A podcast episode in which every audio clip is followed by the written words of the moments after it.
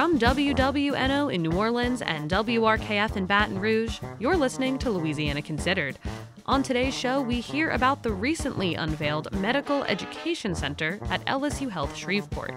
Plus, the Coastal Desk's Halle Parker tells us about an ongoing case to determine the fate of state air permits for a proposed plastics complex in Saint James Parish. But first, early next year, Louisiana will inaugurate an all-Republican slate of statewide officials. As politics reporter Molly Ryan reports, it marks a significant shift from almost twenty years ago, when a Republican from the state had never won a U S Senate seat. In nineteen ninety-one, just one Republican held a statewide office in Louisiana, and it wasn't until more than a decade later that a Republican won a U S Senate race in the state. At least that was the first time a Republican had won since Reconstruction, when the political parties were really not the parties they are today. Since then, more than thirty Louisiana lawmakers and politicians have switched from the Democratic Party to the Republican Party.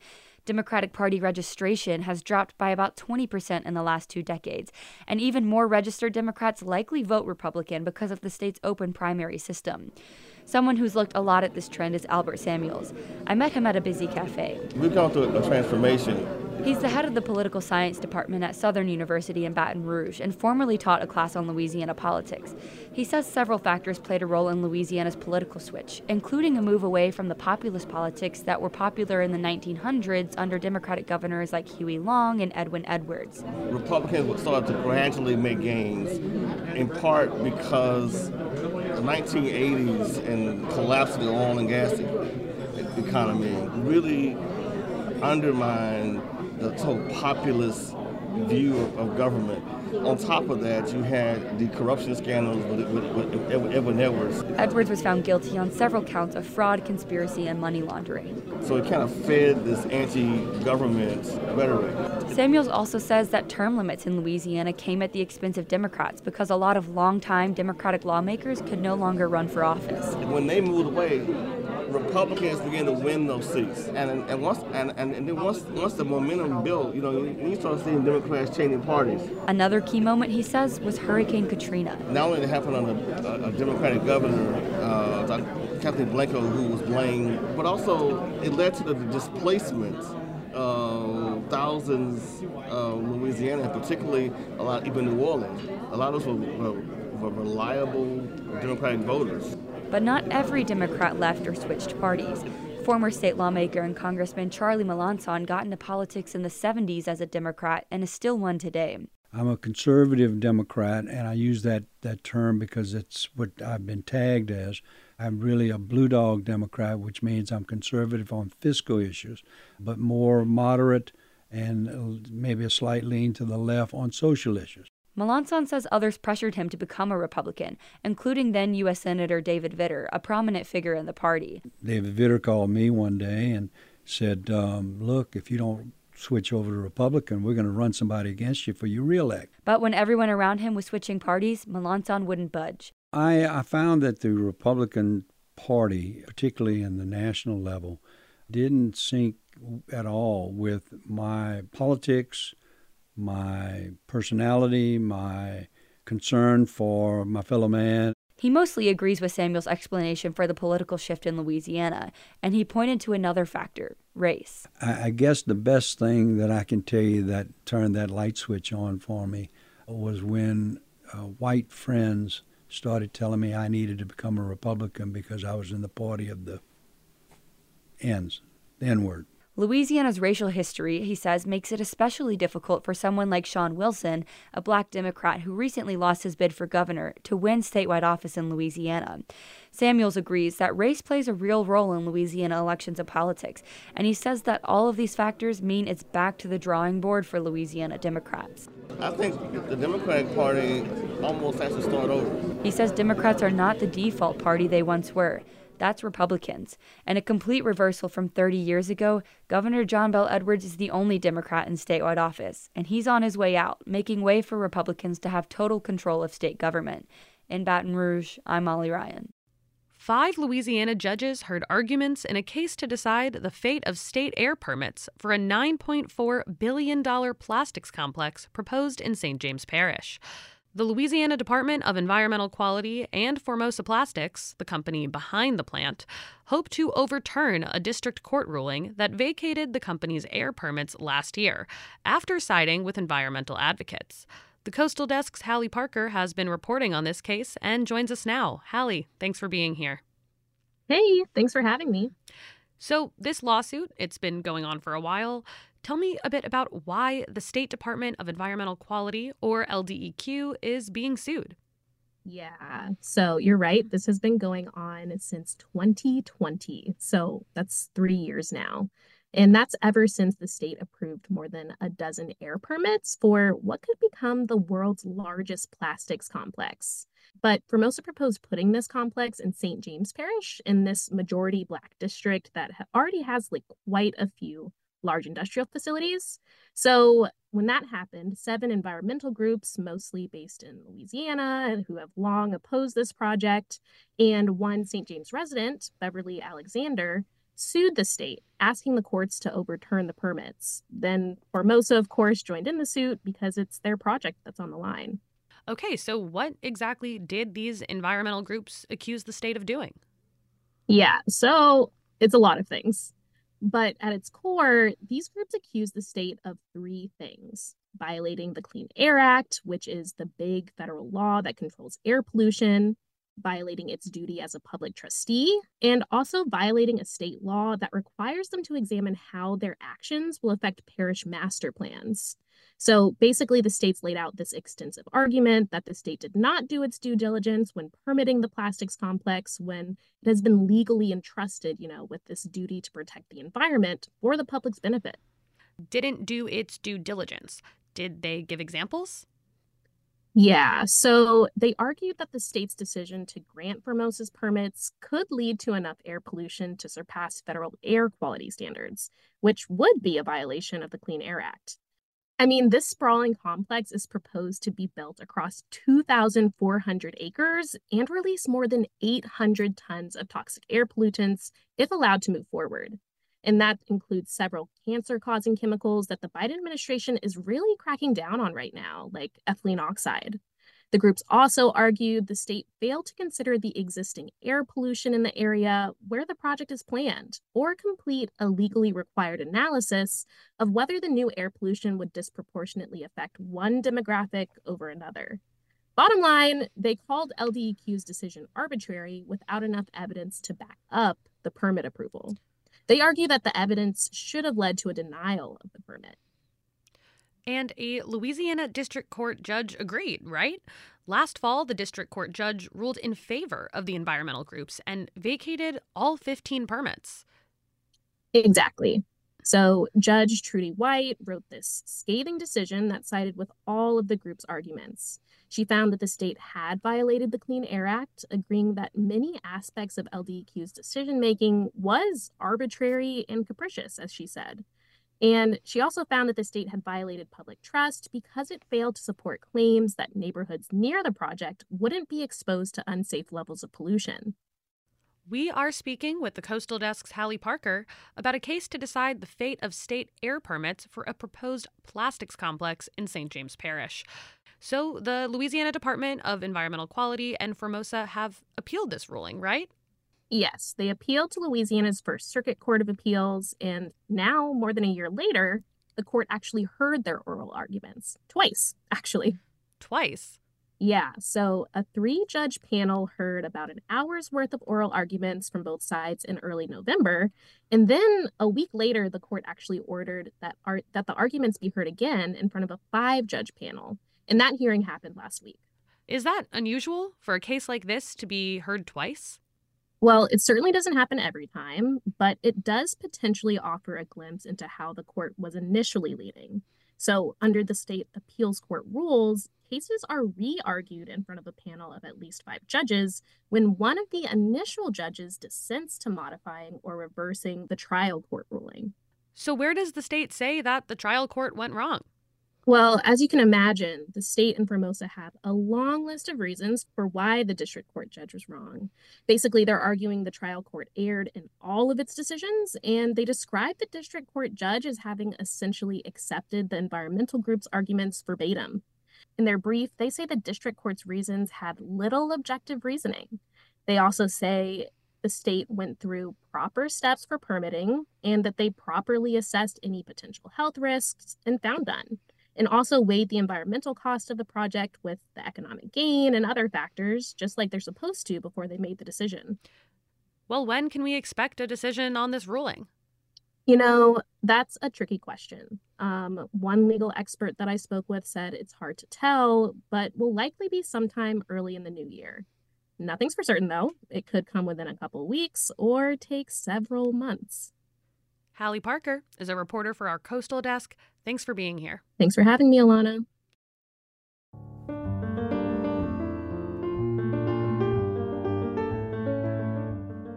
From W W N O in New Orleans and W R K F in Baton Rouge, you're listening to Louisiana Considered. I'm Alana Schreiber. L S U Health Shreveport recently unveiled a new Center for Medical Education. The seventy-nine million dollars facility is three years in the making and includes teaching spaces, an auditorium, and a wellness center, among other features. Here to tell us more about this medical education center and what he hopes it can accomplish is the Dean of the School of Medicine, Doctor David Lewis. Thanks for being here. Thank you so much for having me. So can you start by telling us about the idea to build this center? When did this vision all begin, and how long have you and your team been working to bring this to life? So um, there, are, there were initial plans, uh, like I said, ab- about ten years ago, and they kind of got mothballed, um, and uh, it resurfaced, um, I would say probably about five years ago now then. And, um, and so we started getting support both from um, the state, uh, our legislature, uh, as well as the governor's office, but I think more importantly, uh, from the community as a whole. Um, and so the com- community really got behind this project, realized the benefit to uh, to the area, and uh, and it's become a reality, and it's it's marvelous. So what resources will this center offer? What makes it stand out from other medical schools? So um, it's really divided into two different, or really three different areas. Uh, it, it's divided into wellness, and and we know that uh, that students today uh, place a big value on on uh, physical fitness, and so there's a, there's a really a complete gym there. There's a, a section that has cardio, uh, it has ellipticals and and stairmasters and all those kind of things. So that's part of it, and then there's a full uh, uh, area that that has weights um, and and all of the uh, equipment that goes along with that. There also is a full gymnasium, and so along with meditation rooms and yoga rooms and spin spin classrooms, and so uh, really what a modern student would want at a major university, uh, we now have there here at, at our institution. So that that's part one. Uh, then part two is really the educational component, which is really the, the primary purpose. And so um, our, our uh, main teaching part of our uh, institution uh, was built back in the seventies. Um, there, of course, back in the seventies, uh, uh, we were we were very conscious of uh, of energy, and uh, so there's no ambient light. Uh, all of our classrooms are internal classrooms, Uh, which we now know uh, is not good for, for learning, uh, particularly when people spend long lengths of time in classrooms. Uh, it's not good. And so um, then there's been no change for forty years. And so this is a modern building with glass everywhere. There are two major um, classrooms and approximately thirty small classrooms for uh, for the students. And uh, the, the other thing that it really gives us is two other areas. Uh, simulation becomes very important uh, when you're teaching um, the medical professions. Uh, we want to make sure that, that uh, our students are proficient uh, in diagnosing and treating diseases prior to going into a clinical setting. And so um, there are a, a whole floor that has nothing but simulation rooms in there. Wow. Everything from doing surgery to patients giving birth to uh, neonatal resuscitation, so all state of the art. Um, and then also part of that, we do standardized patients. So as we instruct young physicians on how to interact with patients. Uh, we actually hire people to come in and be uh, be patients for us. They're actual patients, and oh. they allow the students to do uh, most every exam that you can imagine on them uh, as part of their learning experience. And so we have a whole ward that's uh, dedicated to that. So that's the educational part of the of the facility. And there's also a Center for Emerging Viral Threats Research and Education. What can you tell us about that? Why is that a central focus of this center? So uh, remember that, first of all, our institution was critical during the COVID pandemic. Uh, this building was being constructed during that period of time. And so a, B, a B S L three lab was uh, part of this center. Uh, we felt like our ability to be able to study things like COVID uh, and other uh, pathogens was critical uh, to for the area. And so this is a fully functional B S L three lab uh, in this center uh, that allows us to be able to do that. Um, we have uh, investigators that are coming in uh, to perform those, ty those types of research. And, and so we're very excited about that. And so that's really the third component of, uh, of this new center. We are speaking with Doctor David Lewis, Dean of L S U Health Shreveport School of Medicine. We're discussing the grand opening of the new Medical Education and Wellness Center. So you recently had this big grand opening event. Tell us more about that. Who was there and what was the community reaction to finally seeing this place completed?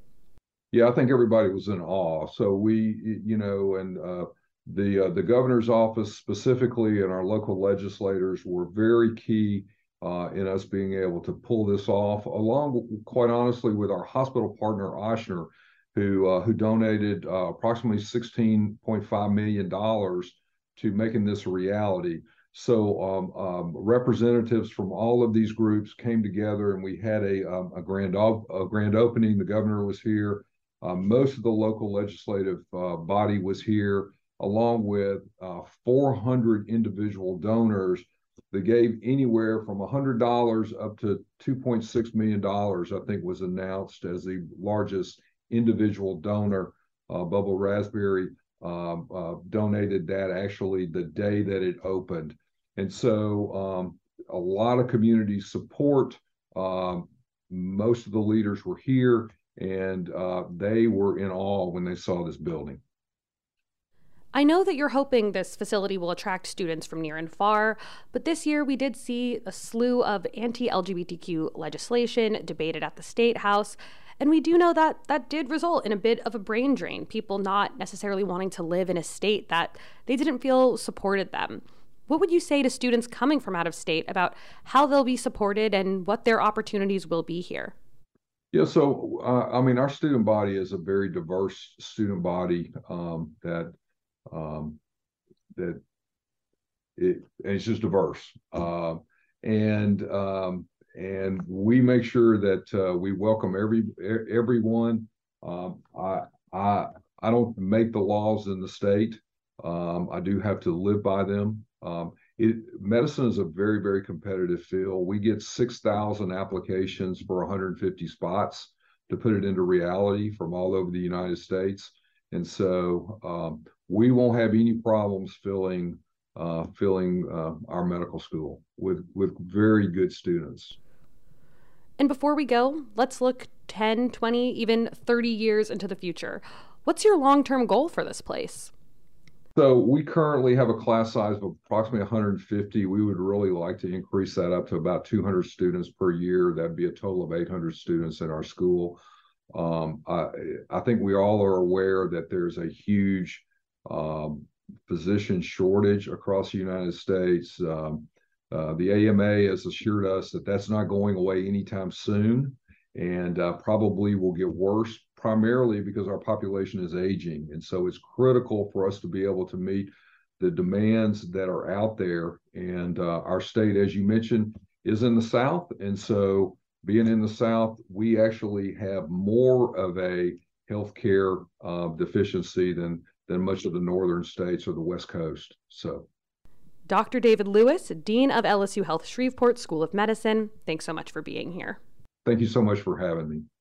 Before we go today, we'll listen to this week's American Roots Shortcuts, where Nick Spitzer spends time with members of the Tremé Brass Band to learn about their musical influences growing up in New Orleans.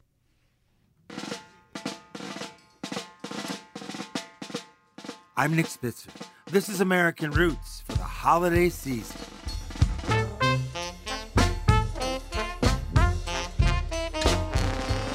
We're celebrating the N E A National Heritage Fellows, and I thought we'd honor a past group of fellows.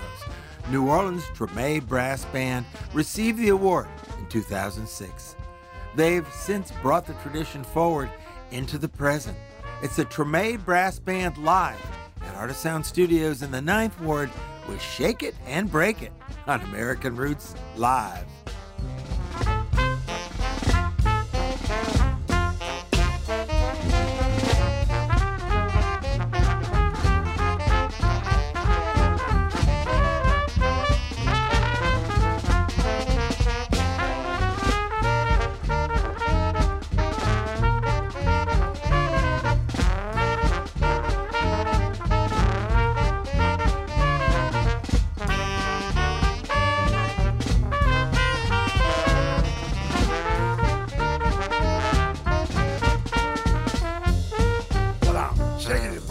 Hanging on the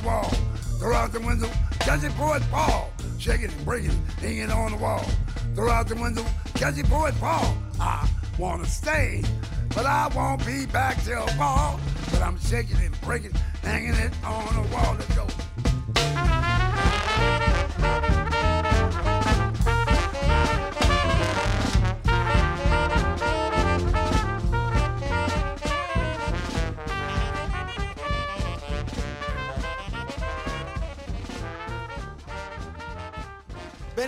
Just say a little bit about how you first got involved making Tremé Brass Band happen. I came out of a neighborhood that Sixth Ward is not called a Tremé. And uh, I come from a musical family. My father was a drummer. During my time coming up in a, a Sixth Ward on a weekend when they have a big parade or something going on, I would always follow the, uh, the brass band and follow me wide the seats toward the back with the rhythm section. Because I always wanted to be a drummer, you know. I, I didn't go to school for drumming, but I, I'm a self-taught musician. You went to school in the streets. Yeah, you said, well, I took and started practicing drums and thing at the house on pots and pans at my house. Uh-huh. My mother had twelve kids. She couldn't afford to buy me, you know, drums, so I had to play on pots and pans and learn how to play drums. She needed but those pots and pans for twelve kids. Pans, oh, Good yeah, Lord. Yeah, yeah, yeah. yeah.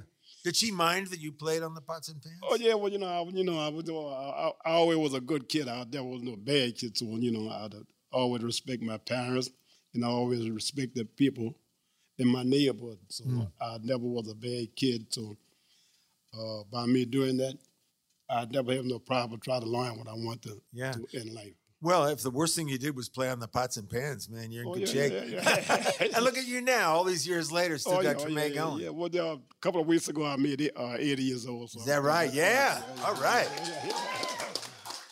So what should we go on with here, gentlemen? Are, are you Who calls the tunes? Do you call the tunes? Or well, everyone we, we all do most of the time. Yeah. I always, it's a democracy, it's, sort of. I call sometimes, but most of the time I leave it, I leave it to the, the front row. That's right. You got, you got to, again, take care, make sure everybody's yeah, got, yeah, got yeah. to say. I got to keep the time back. That's oh.